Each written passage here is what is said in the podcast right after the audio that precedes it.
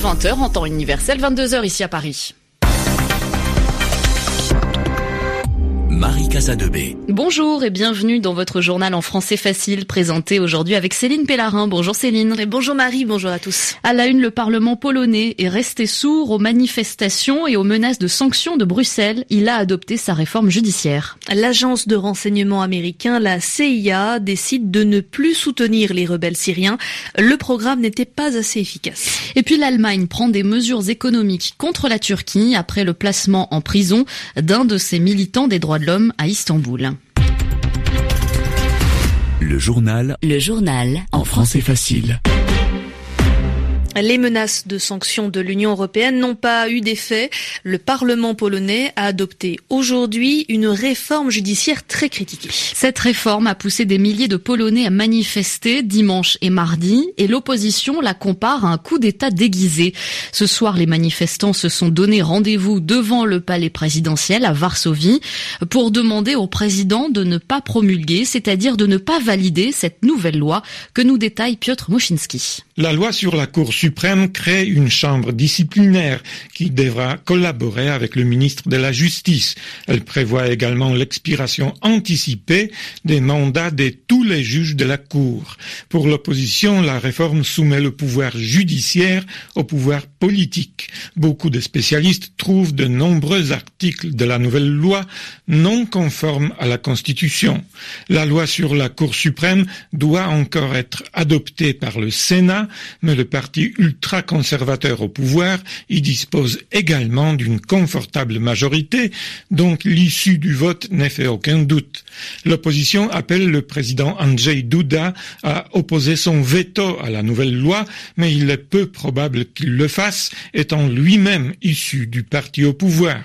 Le président du Conseil européen, Donald Tusk, a estimé que le gouvernement polonais allait à l'encontre des valeurs de l'Europe et qu'il risquait ainsi d'être marginalisé au sein de celle-ci.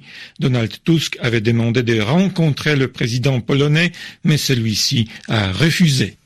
Le chanteur du groupe de rock américain Linkin Park est mort. Chester ben Bennington se serait suicidé à son domicile de Los Angeles à l'âge de 41 ans. Le groupe est devenu célèbre avec son premier album en 2001, Hybrid Theory, qui sera l'un des albums les plus vendus au monde avec plus de 20 millions d'exemplaires.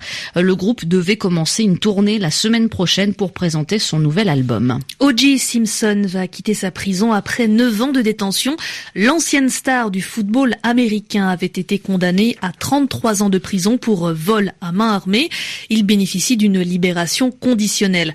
Avant cette condamnation, O.J. Simpson avait été reconnu innocent du meurtre de sa femme en 1995 après un procès suivi par des millions d'Américains à la télévision.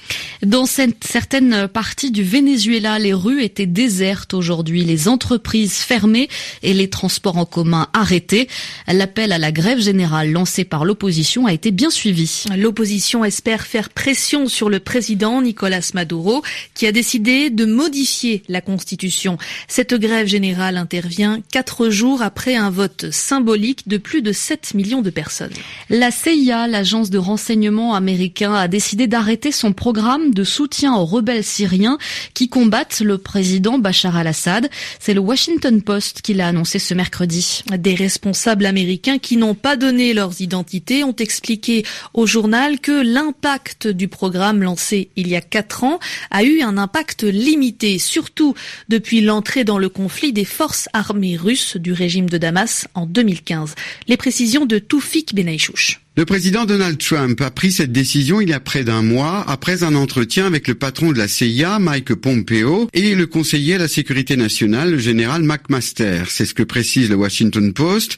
Et le journal estime que cette décision reflète l'intérêt du président américain, je cite, à trouver des moyens de travailler avec la Russie. Les États-Unis et la Russie ont négocié le 7 juillet dernier, tout dernièrement donc, un cessez-le-feu dans le sud-ouest de la Syrie. Reste qu'en fait, ce programme de soutien a surtout été un échec en 2015, le Congrès américain avait débloqué 500 millions de dollars pour former des Syriens. Il s'agissait de former et d'équiper près de 5000 rebelles par an pendant trois ans. Ils étaient censés à la fois se battre contre les forces de Bachar el-Assad et contre le groupe État islamique. Deux groupes de 54 à 70 combattants avaient été formés et ces derniers avaient rejoint avec armes et bagages le front El Nosra, autrement dit la branche syrienne d'Al-Qaïda. Toufik Benaïchouch. Jeff Sessions reste le ministre de la Justice des États-Unis. Il ne démissionnera pas. Il l'a dit à des journalistes aujourd'hui alors que le président Trump l'a critiqué dans le New York Times hier. Dans ce journal, le chef de l'État explique qu'il n'aurait pas choisi Jeff Sessions pour ce poste s'il avait su comment son ministre allait gérer l'affaire de l'implication de la Russie dans la campagne électorale. Et le propre fils du président américain va d'ailleurs devoir s'expliquer devant le Sénat mercredi prochain à propos de cette affaire. Il a avoué récemment qu'il avait rencontré une avocate russe en pleine campagne électorale pour avoir des informations sur Hillary Clinton. Cet entretien n'avait finalement rien donné. Les journaux en français facile. L'Allemagne a décidé de prendre des mesures qui pourraient avoir des conséquences sur l'économie de la Turquie. Berlin réagit à l'emprisonnement d'un militant allemand des droits de l'homme à Istanbul. Il avait été arrêté avec cinq autres militants, dont la directrice de l'association Amnesty International en Turquie. Cela fait déjà plusieurs mois que les relations entre Ankara et Berlin sont de plus en plus mauvaises. L'arrestation de ce ressortissant a empiré la situation. À Berlin, Pascal Thibault. Berlin a longtemps fait le gros dos et réagi avec mesure aux attaques d'Ankara, comme par exemple les comparaisons avec le régime nazi. L'Allemagne ne voulait pas envenimer un peu plus les relations bilatérales et accessoirement ne pas risquer la remise en cause de l'accord entre l'Europe et la Turquie sur les réfugiés. L'arrestation au début de semaine de militants des droits de l'homme à Istanbul, dont un Allemand, est venue à bout de la patience de Berlin. Le ministre des Affaires étrangères Sigmar Gabriel a interrompu ses vacances pour faire une déclaration marquant un durcissement à l'égard d'Ankara. Nous avons longtemps fait preuve de patience lorsque des accusations parfois insupportables nous étaient adressées. La Turquie opère un retour en arrière, tourne le dos aux valeurs européennes. Nous devons revoir notre position, être plus clair que dans le passé pour qu'Ankara comprenne que sa politique ne sera pas sans conséquences.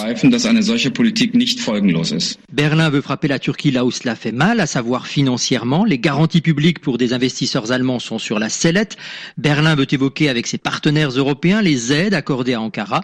Les recommandations du ministère des Affaires étrangères pour les Allemands se rendant en Turquie sont durcies en raison des risques encourus. Une évolution qui pourrait frapper le tourisme. Pascal Thibault, Berlin RFI. Au lendemain de la démission du chef d'état-major des armées françaises, le président Emmanuel Macron est allé à la rencontre de militaires sur la base aérienne d'Istres, dans le sud du pays. Hier, le général De Villiers a annoncé qu'il quittait son poste après des désaccords sur les économies que l'armée doit faire cette année. Il a été remplacé par le général Lecointre. Aujourd'hui, le président de la République a essayé de rassurer les militaires sur leur avenir en leur promettant que le budget augmenterait en 2018. Après le Front National, le Modem, le parti centriste va faire l'objet d'une enquête.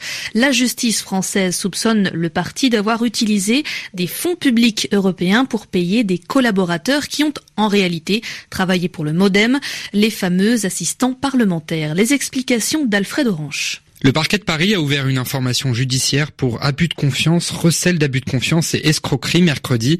Concrètement, les enquêteurs cherchent à savoir si certains collaborateurs d'eurodéputés de la formation centriste ont été rémunérés par les fonds publics du Parlement européen, et ce alors qu'ils étaient affectés à d'autres tâches pour le modem. Cette affaire a déjà fait des dégâts dans le parti fondé par François Bayrou. C'est d'ailleurs à cause de ces soupçons qu'il a dû démissionner de son poste de ministre de la Justice en juin dernier entraînant avec lui le renoncement de deux autres ministres, Marielle de Sarnez et Sylvie Goulard, issus de la même formation politique. L'ouverture de cette information judiciaire n'est pas sans conséquence. Elle rend désormais envisageable la convocation de certains protagonistes par les juges en vue d'une éventuelle mise en examen. Le Front National lui-même visé par une information judiciaire pour soupçon d'emploi fictif a vu sa présidente Marine Le Pen être mise en examen le 30 juin dernier. Les cyclistes du Tour de France ont grimpé le col historique de l'Isoard dans les Alpes aujourd'hui. C'était la 18e étape de la compétition. Le Français Warren Barguil est arrivé premier. Au classement général, le Britannique Chris Froome reste en tête devant le Français Romain Bardet et le, le Colombien Rigoberto Urán. C'est la fin de ce journal en français facile. Merci Céline Pellarin. Merci Marie Casadebé. Merci à tous. Et rendez-vous maintenant sur notre site savoir avec un mais aussi pour lire le script de ce journal. Très bonne soirée à tous.